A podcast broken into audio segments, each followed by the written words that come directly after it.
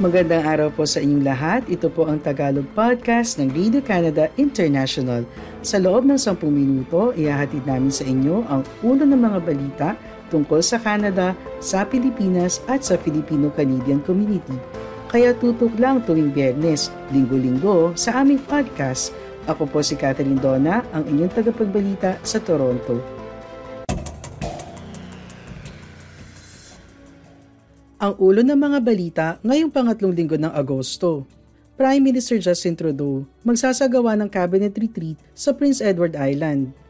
State of emergency idineklara sa Kelowna, British Columbia habang lumilikas sa mga residente mula sa wildfire.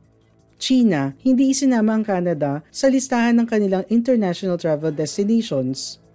May maagang senyales na nagsisimula na ang fall COVID-19 wave sa Canada. Nakatakdang makipagkita si Prime Minister Justin Trudeau sa kanyang binalasang gabinete sa susunod na linggo upang ilatag ang agenda para sa darating na parliamentary sitting. Si Trudeau at ang kanyang gabinete ay lalahok sa tatlong araw na retreat sa Charlottetown, Prince Edward Island mula lunes hanggang miyerkules. Ito ang magiging unang pagtitipon mula ng baguhin ng Prime Minister ang halos 3 quarters ng kanyang gabinete at ipinakilala ang pitong bagong mukha sa kanyang team noong nakaraang buwan.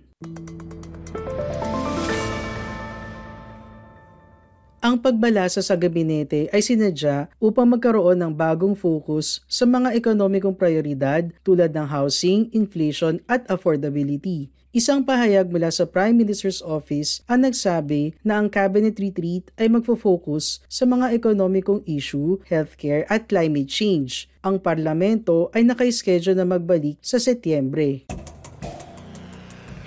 Para sa iba pang balita, bisitahin ang aming website ici.radio-canada.ca. Libo-libong tao ang napwesang lumikas mula sa kanilang mga tahanan sa Okanagan, BC matapos mag-issue ng evacuation orders sa Kelowna dahil sa wildfire. Isang state of emergency ang idineklara sa syudad na may populasyon na halos 150,000. Ang City of West Kelowna at ang West Bank First Nation ay nagdeklara rin ng local state of emergency Webes ng gabi dahil sa naturang wildfire.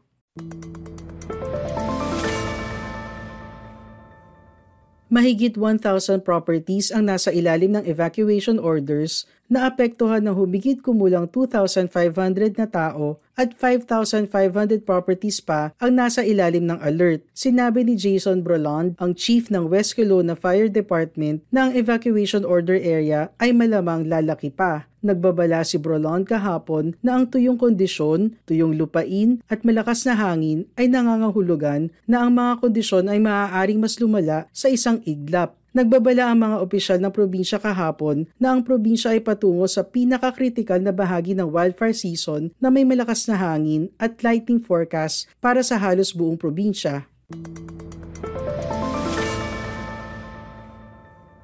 Nagbabala si Neil McLaughlin, isang wildfire service forecaster sa mga tao sa buong probinsya, partikular sa katimugan at interior na rehiyon na dapat maghanda sila na umalis sa kanilang bahay. Noong Webes ng hapon, mahigit 16,000 kilometro kwadrado ng lupain ang nasunog sa BC, ang pinakamaraming naitalang lupang nasunog sa kasaysayan ng probinsya. Ang pakikibaka ng BC ay dumating kahit na handa na itong tulungan ng wildfire evacuees mula sa Northwest Territories, kung saan ang Yellowknife ay ini-evacuate tumanggap na ang probinsya ng ilang dosenang katao kahapon mula sa mga ospital at care homes ng Northwest Territories. Ang Tagalog podcast ng Radio Canada International ay available din sa Spotify, TuneIn, Apple Podcasts, Amazon Music at Google Podcasts.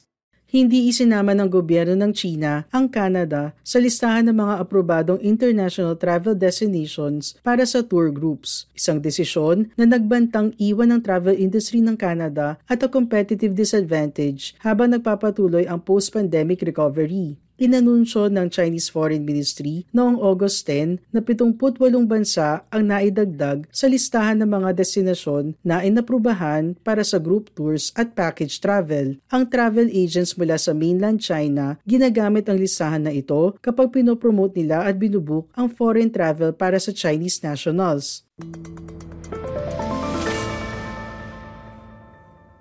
Nang tanungin ng CBC News kung bakit hindi isinama ng China ang Canada, ang Public Affairs Office sa Embahada ng China sa Ottawa ay sinabi na kamakailan ang Canadian side ay paulit-ulit na hinahype ang tinatawag na Chinese interference at ang talamak at discriminatory na anti-Asian acts at mga salita na tumataas daw significantly sa Canada. Ang gobyerno ng China binibigyan ng malaking halaga ang pagpaprotekta sa kaligtasan at lihitimong mga karapatan ng mga mamamayang Chino na nasa ibang bansa at nais na sila'y magbiyahe sa isang ligtas at friendly na environment ayon sa embahada. Bago magkaroon ng COVID, ang outbound tourism mula China ay isang mahalagang international commodity at humigit kumulang 60% ng paggastos ng mainland Chinese tourists sa ibang bansa ay napupunta sa group tours. Ang Destination Canada, ang Crown Corporation na itinayo upang ipromote ang turismo ay sinabi na noong 2019 ang China ang pinakamalaking source ng tourist arrivals ng Canada mula sa Asia Pacific region at ang pangalawang pinakamalaking long-haul market ng Canada matapos ang UK. Ang China ang pinakamalaking market ng Canada in terms of gaano kalaki ang ginagastos ng mga turista ang muling pagbabalik ng endorsed group travel noong Webes sa dose-dosenang international destinations ay isang senyales na ang Beijing ay inaprubahan na ngayon ang kanilang mga mamamayan na gumasos muli ng pera sa ibang bansa kahit sa Estados Unidos na patuloy na nakakaranas ng masalimuot na diplomatikong relasyon sa China ay kasama sa listahan noong nakaraang linggo. Gayon din ang iba pang Western allies tulad ng Germany at United Kingdom. Nanatiling nasa ilalim ng matinding pressure ang liberal na gobyerno ni Prime Minister Justin Trudeau mula sa mga partido ng oposisyon na magkaroon ng matibay na paninindigang diplomatiko laban sa Beijing bilang tugon sa mga alegasyon ng foreign interference, harassment ng mga miyembro ng Chinese diaspora na nakatira sa Canada, ang pagta-target ng CCP sa minority groups tulad ng mga Uyghur at ilang dokumentadong pang-aabuso sa karapatang pantao kasama ang pagsasamantala ng forced labor ng mga otoridad ng China. Dati-rati, kapag nais nitong magpadala ng politika na mensahe sa Canada, hindi nag-aatubili ang Beijing na gamitin ang ekonomikong kapangyarihan ng milyong-milyong consumers nito upang saktan ang mga interes ng Canadian business. Mag-subscribe sa newsletter ng Radio Canada International. Magtungo lamang sa aming website, ibigay ang inyong email at makakuha ng lingguhang newsletter ng Radio Canada International.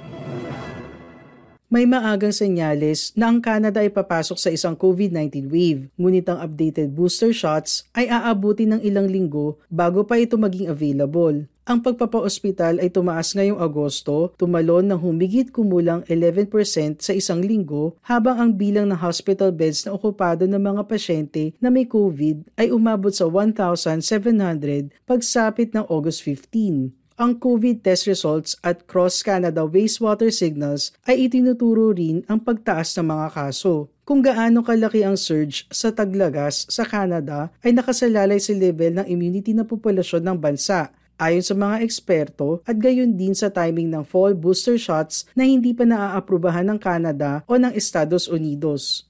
I-follow niyo rin kami sa Twitter at RCI Tagalog.